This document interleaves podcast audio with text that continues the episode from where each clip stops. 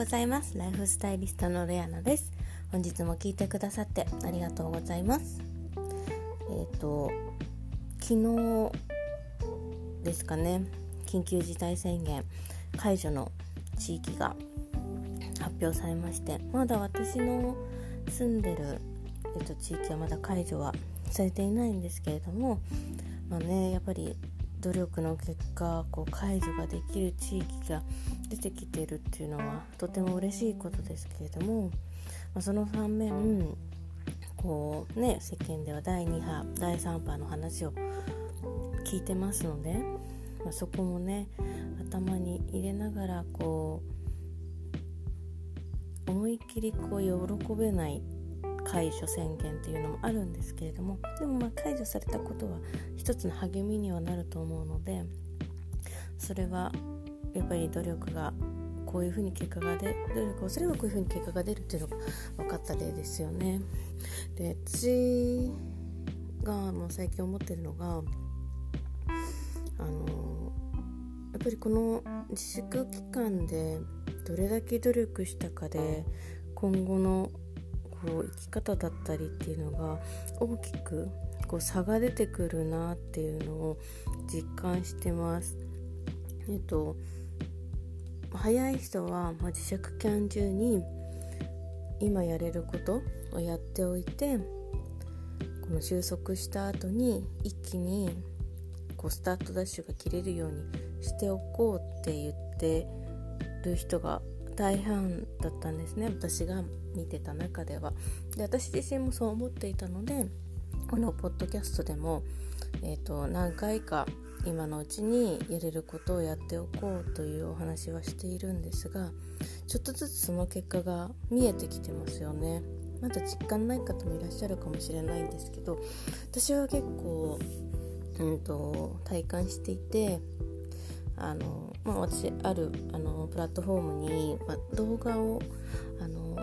まあ、上げてるんですけど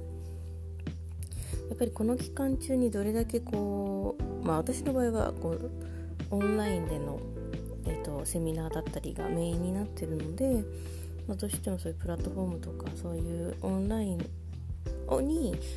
えーと上げるための準備っていうのがどうしても必要になってくるので。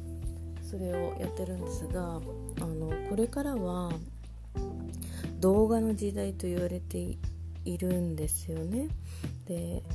海外では、まあ、日本もそうなんですけどあの今検索すると例えば、えーと、ネットで何か検索する時に検索キーワードを入れると,、えーと例えばブログのホームページとかではなくて動画が出てきませんかねあの一応こう選んだ時に全部動画画像とかって出てくるんですけどそうじゃなくても全部っていうところで見ても動画っていうのが結構上位に上がってきたりするんですよね。で本当に今あの、まあ、文章を読むのが苦手な方っていうのももちろん活字離れっていうことでどんどん文章を読む方が減ってきてるっていうのも一つあると思いますがやっぱりこう音と目からの情報っていうのは、えっと、半分以上を占めるのでで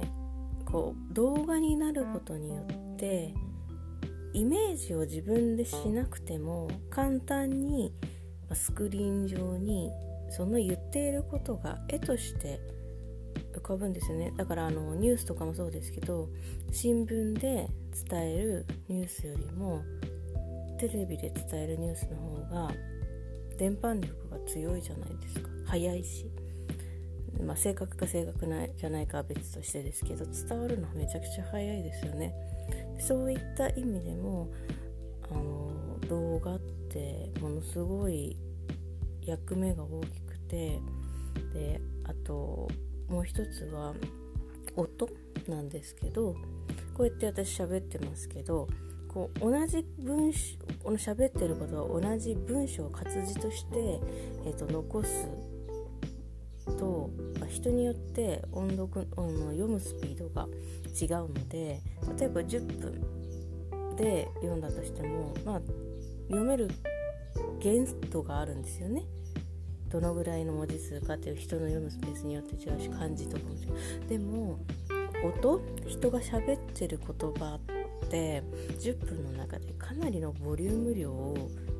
発せられるのでそれだけでも情報がかなり集約されて人に届くっていうメリットがあります。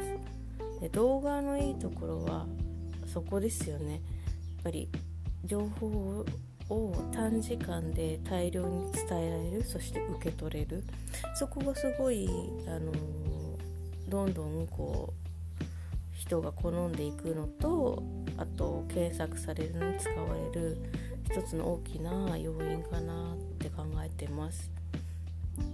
だからまあ YouTube のねあの制作者が結構 YouTuber が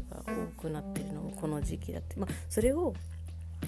どんどん続けていかないと意味はないんですけどもしこうちょっと名をあの知ら知らせたいとかそういうのであればやっぱり続けないと意味はないんですけれども続けることにね意義があるのでどれだけの人が続けられるかっていうのが大きな問題なんですけどでも動画ってそれだけこう強いこう一つの検索アイテムだったり私たちも調べるとか知りたいことをあの素早くこう手に入れられるために動画の強さって大きいのでもし皆さんも何かこう発信したいとか何かあるようであれば動画っていうのもうもちろんねこれを聞いていらっしゃる方にはもうすでに動画制作をされてるプロの方もいらっしゃると思うんですけれどもそういった意味でも動画っていうのをやってみるとまた一つ一つまた自分がステップアップして自分の違う